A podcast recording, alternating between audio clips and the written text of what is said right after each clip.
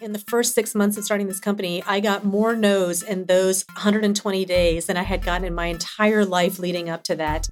There's this thing about resilience. It requires you to be deliberate about blocking out the negativity and blocking out the no's. It's not just an important skill in entrepreneurship. In life in general, it is helpful to be able to quiet the noise. Not everybody's going to love you or your ideas, and that's fine, but you can't carry that with you. I'm Carly Zakin. And I'm Danielle Weisberg. Welcome to 9 to 5 ish with the Skimm. We've run into so many questions over the years and had so many moments where we needed advice, and we got it from women who'd been there. And that's what we're bringing you with this show. Each week, we're helping you get what you want out of your career by talking to the smartest leaders we know. Because we know your work life is a lot more than nine to five. All right, let's get into it. Today, our guest is Colleen Cutcliffe. She is the co founder and CEO of Pendulum Therapeutics, a San Francisco startup that's looking to make medical probiotics widely available. Colleen has over 15 years of experience leading and managing biology teams in academia, pharmaceuticals, and biotech. Prior to starting Pendulum, she was the senior manager of biology at Pacific Biosciences and a scientist at Elan Pharmaceuticals. Colleen received her PhD in biochem and molecular biology from Johns Hopkins. Colleen, welcome to 9 to 5 ish. Thanks so much for having me. We're very excited. And before we get into the convo, we love to warm up with some lightning round questions to get to know you better. Are you ready? I don't know. Let's do it. I don't know. You know, it's it's tough. All right, Danielle, I'll let you lead it off. Okay, what was the first job you got paid for?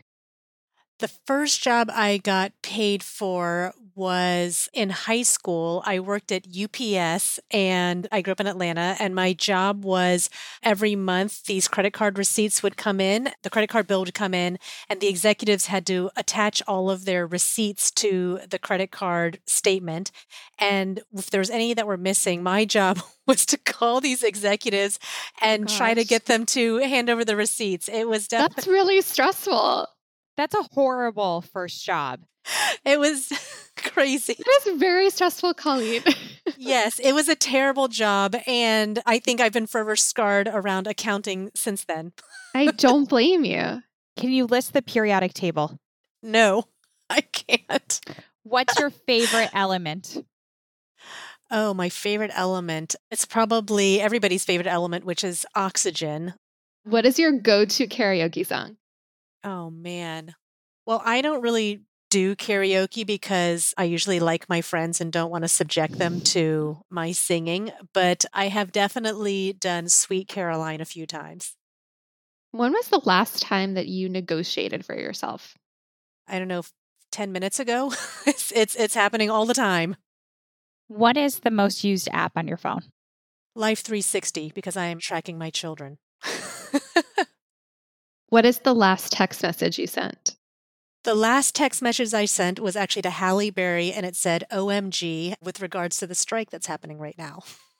Um, okay, that was a very good answer. I was not expecting that. Okay. I don't text Halle that often. So, you know. It has been a totally new world since she invested in our company. Congratulations. And which round of funding was that? She actually came in uh, not during a financing round, but sort of on her own. She'd been a customer of our product for over a year. She has diabetes, and so it was really helping her with her health. And then she wanted to meet me and get to know what the company was all about and why is this product so different. And so we got to know each other. We really hit it off. And at some point, she said she came up and she visited here in San Francisco and she said, Look, I love the product. I think it is amazing. It's going to help so many people's lives, but we need to work on the brand. And she said, I know how to build a brand. Let me help you. And that was the beginning of her investing and taking on a pretty active role in the company. That's awesome. Well, that is a great way to segment in to talking about the company.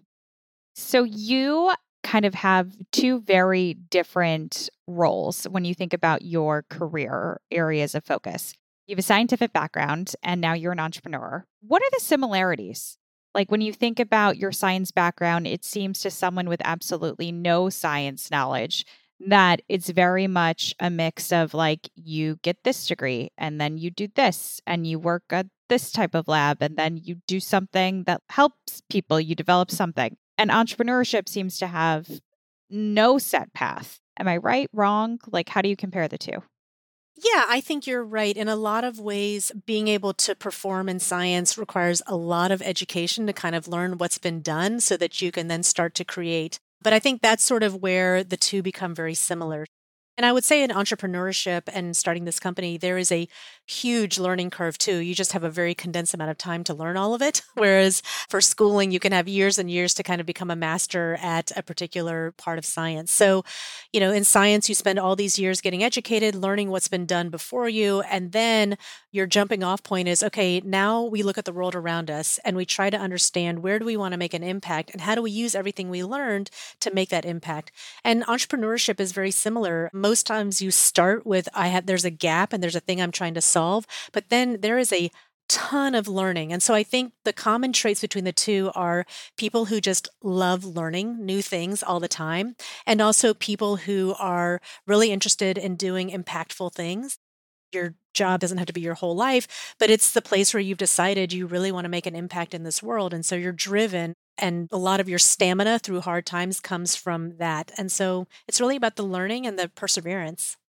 Having pursued both paths as scientist and entrepreneur, I'm curious was your family surprised by either of those paths? Yeah, I think they were surprised by both of those. Uh, in fact, when I decided to go to graduate school, both my parents were like, wow, we never thought that you would do this or even get into a grad school. so it was definitely a, a, surprise because we had to declare our major in sophomore year of college and I had no idea what I wanted to major in. I was at Wellesley, it's a liberal arts college. And so I called home and I said, I have to declare a major on Friday and I don't know what I want to major in. And my dad said, Well, what subject do you like the most? And I was taking a pretty wide range of classes. I had a history class, I was taking a Bible class, math, biology. And I said, Well, I like them all, or I don't like them all, however you want to frame it.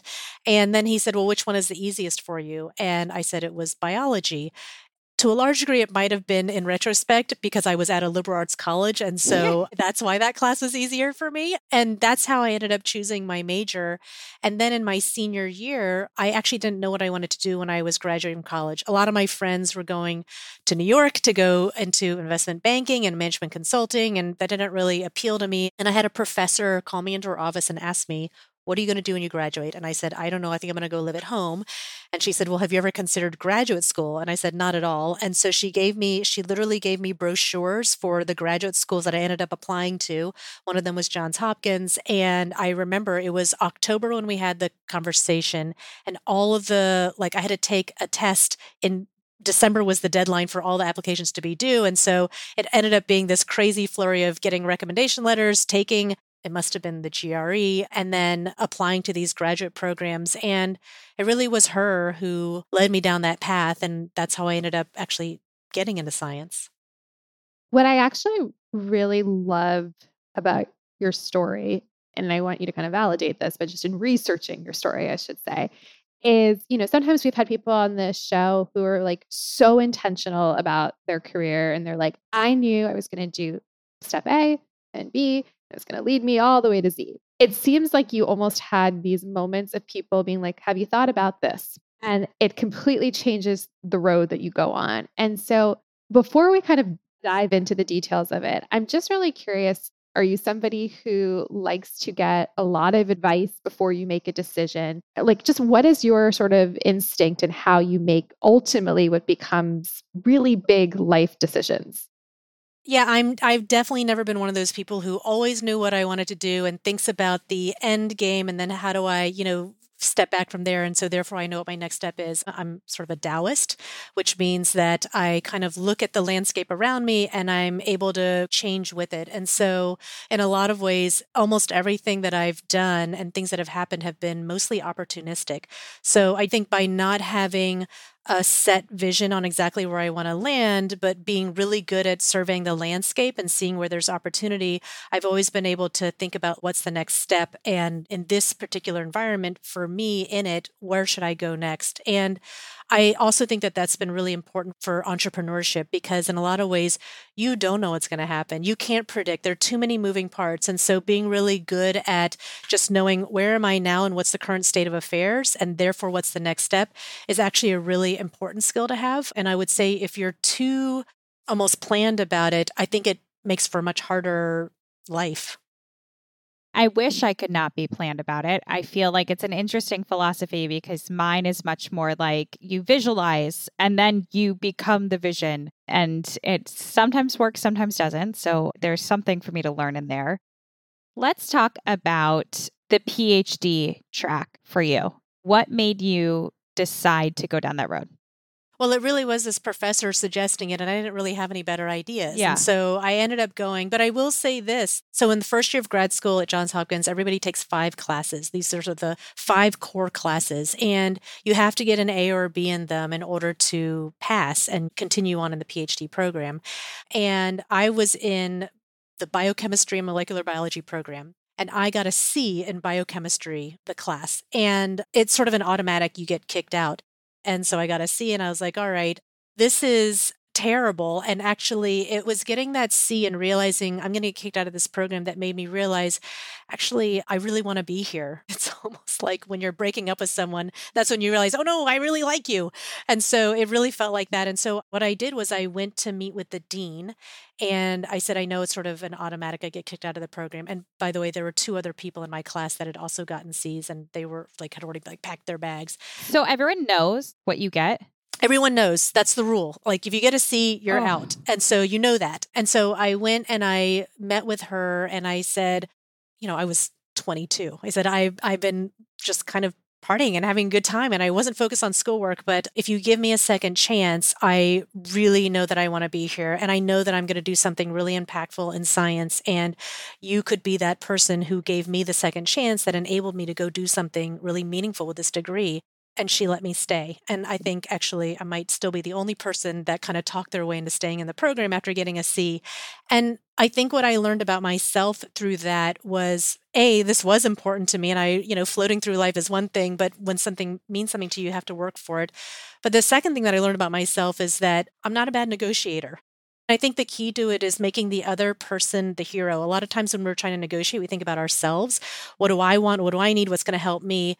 What I did and what I've learned is super meaningful in negotiations is to think about what is this going to do for the other person? Make them the hero. What's this story going to mean for them? And for her, what it was going to mean for her was that she was the one who realized this person deserved a second chance and enabled me to go do something meaningful. And I think that's an important kind of negotiating tool that I even use now to this day.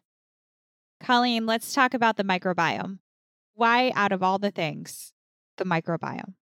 Yeah, I got into the microbiome because, first of all, it's a super interesting new science. So I started this company about 10 years ago with two co founders, and people were just starting to understand that even though there's all these probiotics and yogurts that have been on the shelves for a long time, they're all premised in kind of the same two primary ingredients. And so there are thousands and thousands of bacteria that live in your gut that play really important role in your health. And so there was this big scientific and health opportunity to really explore the microbiome and how it can really have an impact in health. But then, probably, I would say, if I'm being honest, the real reason why I started the company centered around my first daughter. So she was born almost two months prematurely. She was four and a half pounds when she was born. I got to hold her in my hands for a couple of seconds, and then she spent the first month of her life in intensive care. And she was hooked up to all these machines and monitors. She received multiple doses of antibiotics, not because she had an infection, but because preemies are so fragile that they just give them antibiotics so that they don't get an infection. And we finally left the hospital. I had a, you know, theoretically a healthy child. And as she started to get older, I noticed that there were things about her that were different from the rest of our family, namely around food sensitivities. Around that exact time that I was sort of observing these things about her, this paper came out and it showed they looked at 12,000 kids and it showed that babies who were on lots of antibiotics as they got older they were more prone to metabolic issues like obesity and type 2 diabetes that paper was actually recently repeated by the Mayo Clinic and they showed that kids who are on lots of antibiotics are more prone not just to obesity and diabetes, but also to allergies, asthma, ADHD, celiac disease. And basically, what's happening is when they're very young, you're completely killing all the bacteria in their microbiome and they can't seem to recover from it. And so, even though they're living the same life as the rest of us, they're eating the foods the rest of us are eating, their body isn't able to process it well. And so, I looked at my kid and I said, Oh my gosh, my kid is on a path to potentially all of these issues as she gets older. And I have an opportunity to create products that could help millions of people, including my own daughter. And that became the no brainer to at least try. I read about a meeting that you had had with a pharmaceutical company's leadership around pitching an idea in microbiome. Tell me how that meeting went. Oh man, I don't know which one uh, you're referring well, to in particular. Yeah, well, actually, I kind of love that you don't remember this because so I'll tell you what we researched, and then I want to actually talk about the fact that you don't remember this. So, what we researched is that you had had this meeting with the leadership of a pharmaceutical company, and they decided that that was not an area that you were going to pursue. What I love about the fact that that doesn't even stand out for you is that I feel like this is the moment where somebody's like, and welcome to being an entrepreneur, which is that you have had so many pivots and people telling you no that you don't even just you don't even remember it. And i actually i want to pause on that because i love that you're actually like that's like a tuesday. Like i don't remember. Yes. And talk to us just a little bit about the fact that like your life was full of a lot of people saying no or change this yeah, I would say in the first six months of starting this company, I got more no's in those 120 days than I had gotten in my entire life leading up to that. And there's this thing about resilience. And I think that it requires you to be deliberate about blocking out the negativity and blocking out the no's and really focusing on the positives. Now, I'm not saying be totally delusional if there are no positives and no one is giving you any signal that you have a good idea. You know, don't ignore that either, but focus on the, positive things. Focus on the path that could be the path forward and really to be able to kind of quiet all the other noise. And I think meditation is one way in which people can train their brains to do that, but I think it's a really important skill and I would say it's not just an important skill in entrepreneurship. You do get a lot of no's there and so maybe you're forced to either develop that skill or kind of crawl into bed in the fetal position every night. But I think that in life in general, it is helpful to be able to quiet the noise. Not everybody's going to love you or your ideas, and that's fine, but you can't carry that with you. I think all of us have had this experience where you're in some kind of scenario, and then the next morning you wake up or you wake up in the middle of the night and you think, you know what I should have said? And all of us do that. And I think that's normal. But then to be able to let it go and not you know, next week to still wake up in the middle of the night and think, you know what, I also could have said. And so I think that's a practice. It's a practice effect to learn how to kind of shed those things and don't let them weigh you down. Now, I'm listening to you and I'm like, I should become a Taoist. But, you know, Danielle and I have talked a lot about on the show, like we also had our, you know, hundreds of no's. And uh, I'll say we had two things that kind of helped us get through it. One is we had each other. We also had, you know, a community that was showing us that like they loved the Skimm. So it was indication we should keep going. It, it's one thing to look back on it and, you know, talk about resilience. And I totally agree with you. But in the moment, at that time, like, how did you not break? Well, everybody has little breakdowns. The question is whether you stand up after that and dust off your knees and keep going. And I think that it's good to have those releases. You got to let that out. Otherwise, you really are carrying it with you. You have to have the release. And so I think it's important to, you know, close the door and cry or to do an intense workout to get all that energy out or whatever the case is, take up boxing. I think that that's important. So I would never say, I have never broken or that I have never rethought or said, maybe this isn't right. Uh, for sure, I've had those moments, but they've all been transient. And I just think that when you have those signals, like you said, you had each other and you had people who are saying, Oh my gosh, I love the content you're creating, or you've really helped me. I think when you have those little signals, that tells you that there's still something there. There's something there worth fighting for. And I had my kid, uh, and that was worth fighting for. And we had other people, like the Mayo Clinic were our first investors. Um, I had other professors and academics. And even if the investors were all telling me no, there are a bunch of people deeply embedded in health and science saying, this is the path forward and there is a big opportunity here. It just takes the right people to make it happen. And so we, we had those positive things to help keep us going. And I had two co-founders, so similar to you, I didn't go try to do this alone. I actually don't know how anybody starts a company by themselves. We always say that. Yeah. I completely agree. Yeah. Like I have no idea how people do that alone. How do you think about given you guys are a science-based company as an entrepreneur having the business side and the the science side you know needing to to both be on point. And what i mean by that is as an entrepreneur when you're starting something you're like you know i believe in this idea so much i'm going to do everything i possibly can to make this successful. And at the same time you've said about your journey like if the science isn't there that's it and you're also getting investors to buy in you're getting employees to come work for you how do you, as a leader, project, I believe in this so much, but also if it doesn't work, hey, like we're all going to pack it up? Well, I just do what you just said. I think it's, yeah. an, I, I think transparency is really important. People aren't dummies. I mean, I've been the lowest person on the totem pole in a company, and I also didn't feel like I was a dummy there. It's not like you don't have to have an MBA or be a CPA to understand certain things about financials or certain things about a business. And I think that the way that we've always operated, the way I've always operated, is to just be really candid and transparent about what are we doing here, what's at stake, and what is going to make us pack up our bags and go home. The company has always been founded in trying to help people through this new science. And so that's the mission. It's very simple. We're going to help people through microbiome science. So then it becomes also very simple that if you can't do that, you're done. And so I think that in a lot of ways, we attract people who are excited about being part of something bigger than themselves. They're excited about the moonshot concept of it all. But we do attract, I think, the kind of people who want to be part of something big in health. They want to be part of a, the next health movement. And likewise, we probably turn off people who are like, that seems like it's likely to fail. And I don't want to be a part of something that's likely to fail. And we just accept that. But I do think that for me, having real clarity on what is going to make something work and when are we going to call it is important. Because if you hang on to every little thing and it's really not working, it's kind of miserable for everybody. And so, again, this kind of gets back to the being able to let go and not being totally tied to something and letting it tether you to a vision that maybe isn't exactly the right vision. Every entrepreneur or leader trying to make changes in an industry is going to face their version of archaic thinking in that industry. I want to share actually a personal experience I've had with a doctor because I can only imagine that as a taste of what you have experienced.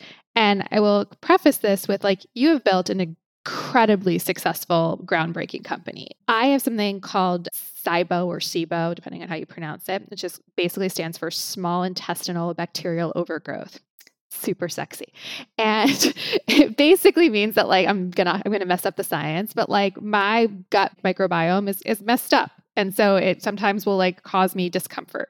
I went to go find a gastroenterologist. I found a younger person. I was like, okay, more of a peer.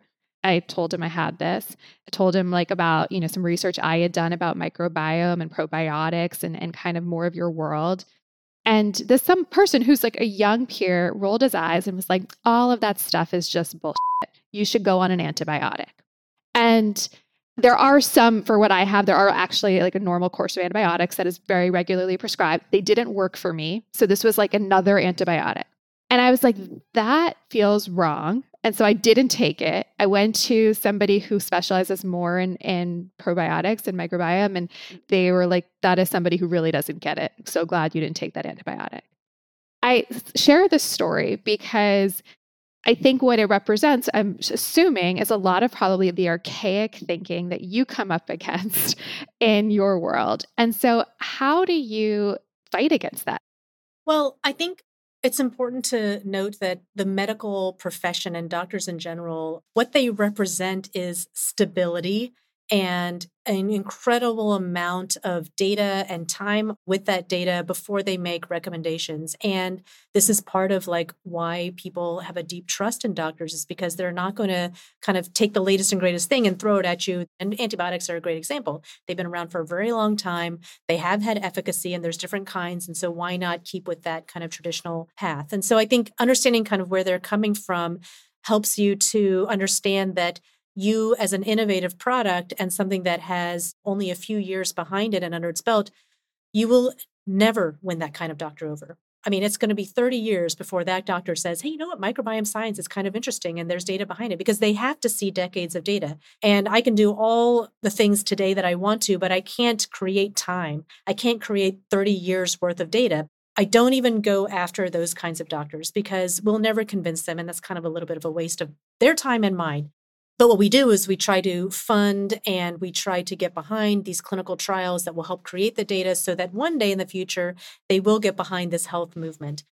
But also, what it does is it really focuses you in on certain kinds of healthcare professionals that are thinking about the microbiome and they have been looking at decades of data from a different perspective. And there's a really interesting thing happening in health right now, which is that integrative and functional medicine doctors used to be, and maybe even still now, some might say that, kind of the fringe doctors, like, oh, they're not really doctors. They kind of think about natural things and they're combining Eastern and Western medicine. They're going to tell you about herbs. And I think that used to be very fringe. But the very interesting thing that's happening right now is they are becoming integrated into much more mainstream things. So, for example, the Mayo Clinic has a functional medicine department that didn't used to exist before. And it's literally just in the last five years that they decided there's enough evidence behind this and there's enough stuff that's working for people that we better get in on it.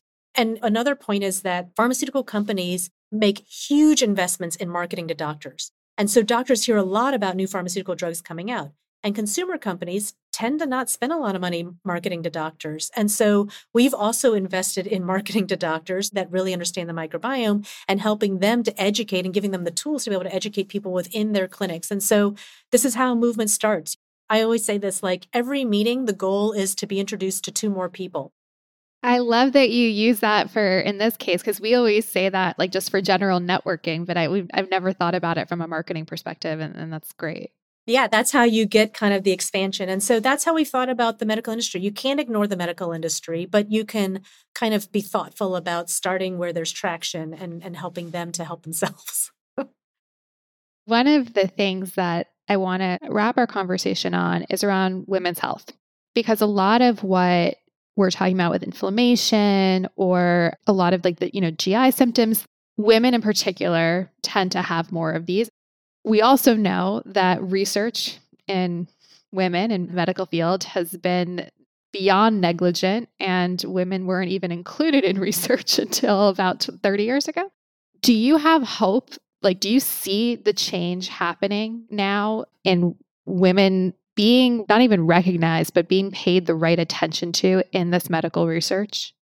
I think there's still work to be done, but I think that it starts with women kind of advocating for ourselves. So we have health conditions and medical conditions that we care about. And how do we get behind the research around those things? I think breast cancer is a great example of a success story where we sort of decided and, and and I wouldn't say just women, the men alongside those women decided that this was something that we didn't have to live with. And so how can we create, you know, massive awareness and knowledge and then fund the work that has made huge advancements in, in breast cancer. And so how do we even like have it integrated into part of our annual medical care to to know when we might start to have lumps? How do we care for ourselves?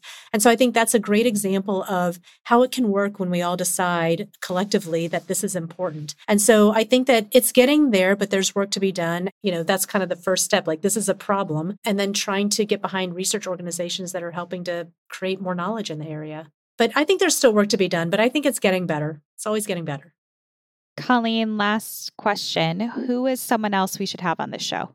And maybe if you wanted to introduce us to somebody that rhymes with Sally Ferry, that would be fine. Yeah, Halle Berry has been becoming an amazing partner for us. And she is kind of starting to get into what she calls her second act, which is investing in things that are important to her and using her brand to create awareness around things like this. So hopefully everybody gets a chance to hear her experience with Pendulum. Add us to the group text. We're good. Yeah. Yeah. It's become crazy. I, we text like weekly, and that was, it's surreal.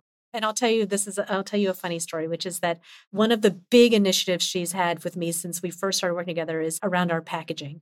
We're just like in a regular old bottle, like everybody else. And she said to me, Colleen, the innovation on the inside of the bottle doesn't match the innovation on the outside of the bottle. It just looks like everything else. And we need to give people the feeling of, you know, something innovative is inside this package. She said to me, I shared the product with Mark Wahlberg. They were filming together. And he said, Oh, this packaging isn't sexy at all. And she brought that back to me, and I said, This is crazy.